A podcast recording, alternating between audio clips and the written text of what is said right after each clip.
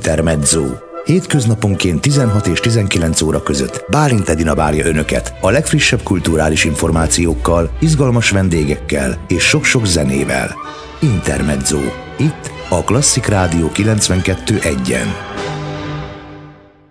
A stúdióban Salendre, az Újságmúzeum Facebook oldalának alapító főszerkesztője. Szervusz, Endre! Szervusz, köszöntöm a hallgatókat! Egy kulisszatitok a hallgatóknak, hogy ugye itt ülsz velem szemben, mikrofon van előtted, és a mikrofon állvány az éppen eltakarja a szemed, tehát hogy így konkrétan kukucskálunk alatta fölötte, de azért valahogy mindig megtaláljuk egymást. De a hangom az hallatszik. Az igen, az eljut hozzám, és reméljük a hallgatókhoz is. Endre, kinek a történetét hoztad el? Hát a múltkor már említettem ugye, hogy napokban megjelent a könyvem, és az a kapcsolatos, hogy abban a könyvben nem csak a századős alkotókról írok, művészekről, meg nem csak azok, akik támogatták a, a Budavári, Budavári Palota fejlesztését, hanem a lakókról is, és így került látókörömbe Ferenci Ida, akit azért sokan ismerhetnek, hát róla azt kell tudni, hogy ő volt Sziszinek, vagyis hát Erzsébet királynénak a legjobb barátnője.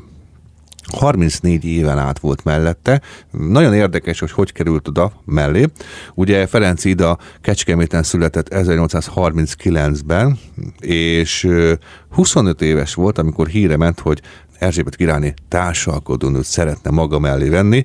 Hát, ugye ő kisnemesi származású volt, sok esélye nem volt. Végül is Erzsébet királyné egy hat nevet tartalmazó papíros kapott a kezébe. Máig nem tudni, ki volt az, aki Ferenc Idát fölírta erre a papírosra, de azt mondják, hogy Deák Ferenc lehetett. Na a lényeg az, hogy egyből őt választotta, tehát magyar társalkodónőt akart maga mellé, de mivel kisnemesi származású volt, és hogy ne legyen ebből probléma, ezért felolvasónőnek nevezték valójában, tehát hogy ez egy alacsonyabb rang, de nem így volt, tényleg azt mondhatjuk, hogy a legjobb barátnője volt, erről csak annyit, hogy bárhol szállt meg üdülőkben, vagy a Budavári palotába, vagy a Gödöllői kastélyba a királyné, minden esetben Ferenc Idának a szomszédos hálószobában kellett laknia, és a régi újságok említettek egy olyan történetet is, amikor Sisi, és Ferenci Ida a Gödöllői kastélynak a parkjában, hát egy nagy esőnél teljesen eláztak, és hát mindenki ott riadtan bemenekült, ők ketten maradtak az esőben, és boldogan rohangáltak, és sokaknak ekkor eshetett le, hogy hát ők valójában a leges legjobb barátnők. Hát ugye azt tudjuk, hogy aztán 1898-ban mi történt? Erzsébet királynével, ugye egy gyilkosság áldozata lett. Ferenci ide akkor 34 esztendős volt, és onnantól kezdve annak szentelte az életét, hogy ápolja a királyné emlékét, úton, útfélen róla beszélt, és hát még mindent megtett, hogy ne, ne kerüljön feledésbe gyermeke sem született, és családja sem lett. Neki valahogy úgy alakult az élete, hogy minden tekintetben Erzsébet királyné töltötte ki, és hát 80 év, 89 éves koráig ért, 1928-ban hunyt el, és hát a lapok nem felejtették el Ferenc Idát, és nagy teredemben megemlékeztek róla. Hát ez is egy érdekes, ugye a múltkor már beszélgettünk arra, hogy van ennek tanulsága ezeknek a történeteknek. Hát azért ez a hűséget jelenti, tehát hogy valaki még a halála után is azon dolgozik, hogy hogy Erzsébet királyné emléket életbe tartsa, hát rámondhatjuk azt, hogy hűséges, és hát ugye az, a, a, milyen az élet, tehát sosem tudjuk meg azt, hogy ki volt, aki végül is arra a papírosra felírta a nevét, de hát Ferenc Ida így mondhatjuk, hogy bekerült a történelem könyvekbe, de hát nem barátnőként és társalkodó nőként, hanem felolvasó nőként, mert ugye az úri etikett, a, a, az udvari etikett ezt diktálta. És hogy alakult az élete Sziszi halála után?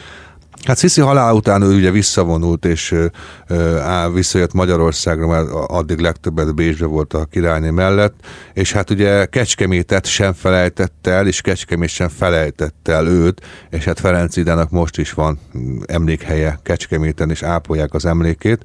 Egyébként nagyon érdekes az, hogy de a későbbiek folyamán is még relikviákat a királynéhoz kapcsolódó relikviákat adományozott múzeumoknak, és azon dolgozott, hogy legyen Sisi Múzeum, ugye Bécsbe lett is Sisi Múzeum, tehát mindent megtett ezért, de hogy milyen volt az ő kettő kapcsolata, és hogy milyen ember volt Ferenc Ida, és milyen ember volt Sisi, arról egy egészen kis rövid történetet szeretnék me- elmesélni.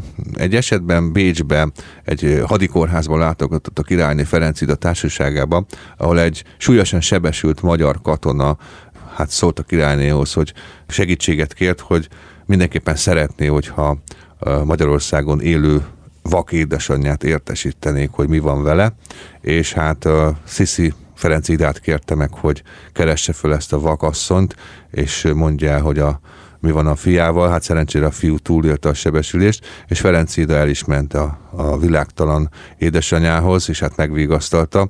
De hát, hogy ilyenek voltak ők kettem, tényleg most az udvari etikettet félretéve, tényleg egy barátnők voltak, ahhoz képest is, hogy azért volt közöttük korkülönbség, hiszen ugye Erzsébet királyi 61 esztendős volt, amikor meggyilkolták, és 34 éves volt Ferenc Ida.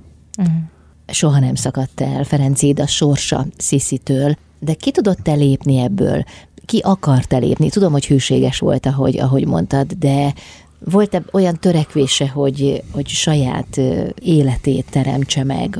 Ha valaki az egyik legfontosabb uralkodó feleségének, vagy királynőnek lehet a társalkotónője, barátnője, ilyen értelemben partnere, szerintem ez egy olyan nagyságrendű dolog, hogy nem biztos, hogy ebből ki akar lépni, és olyan hatással volt rá, hogy nem is szeretett volna.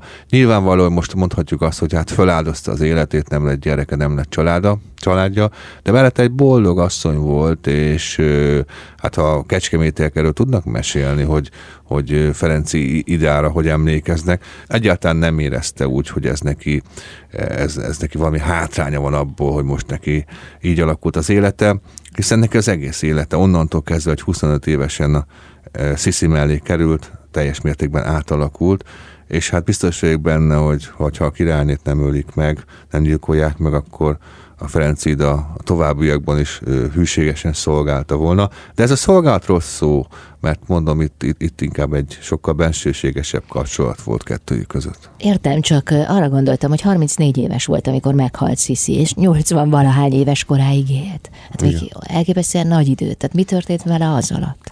Hát ő visszaköltözött Kecskemétre, nekik a családjának amúgy, hát ugye kisnemesi család volt, voltak földjeik, borászatuk, tehát mondjuk azt, hogy élte a, a hétköznapi emberek életét annyi különbséggel, hogy rengeteg olyan eseményre, rendezvényre meghívták, megemlékezésre, évfordulóra, ami Sziszivel kapcsolatos volt, és hát ő tényleg erre rendezkedett be, hogy az emlékét ápolja.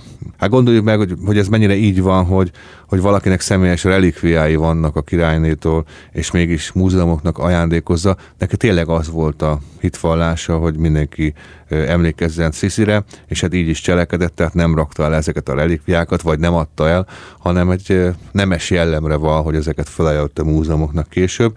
És hát az, hogy van Sziszi Múzeum Bécsben, azt neki köszönhetjük főleg, és az, hogy Kecskeméten pedig Ferenc Idát nem felejtik el, azt megköszönjük a kecskemétieknek. Endre, én megköszönöm neked. Sarendrét hallották az Újságmúzeum Facebook oldalának alapító főszerkesztőjét itt a Klasszik Rádió 92.1-en.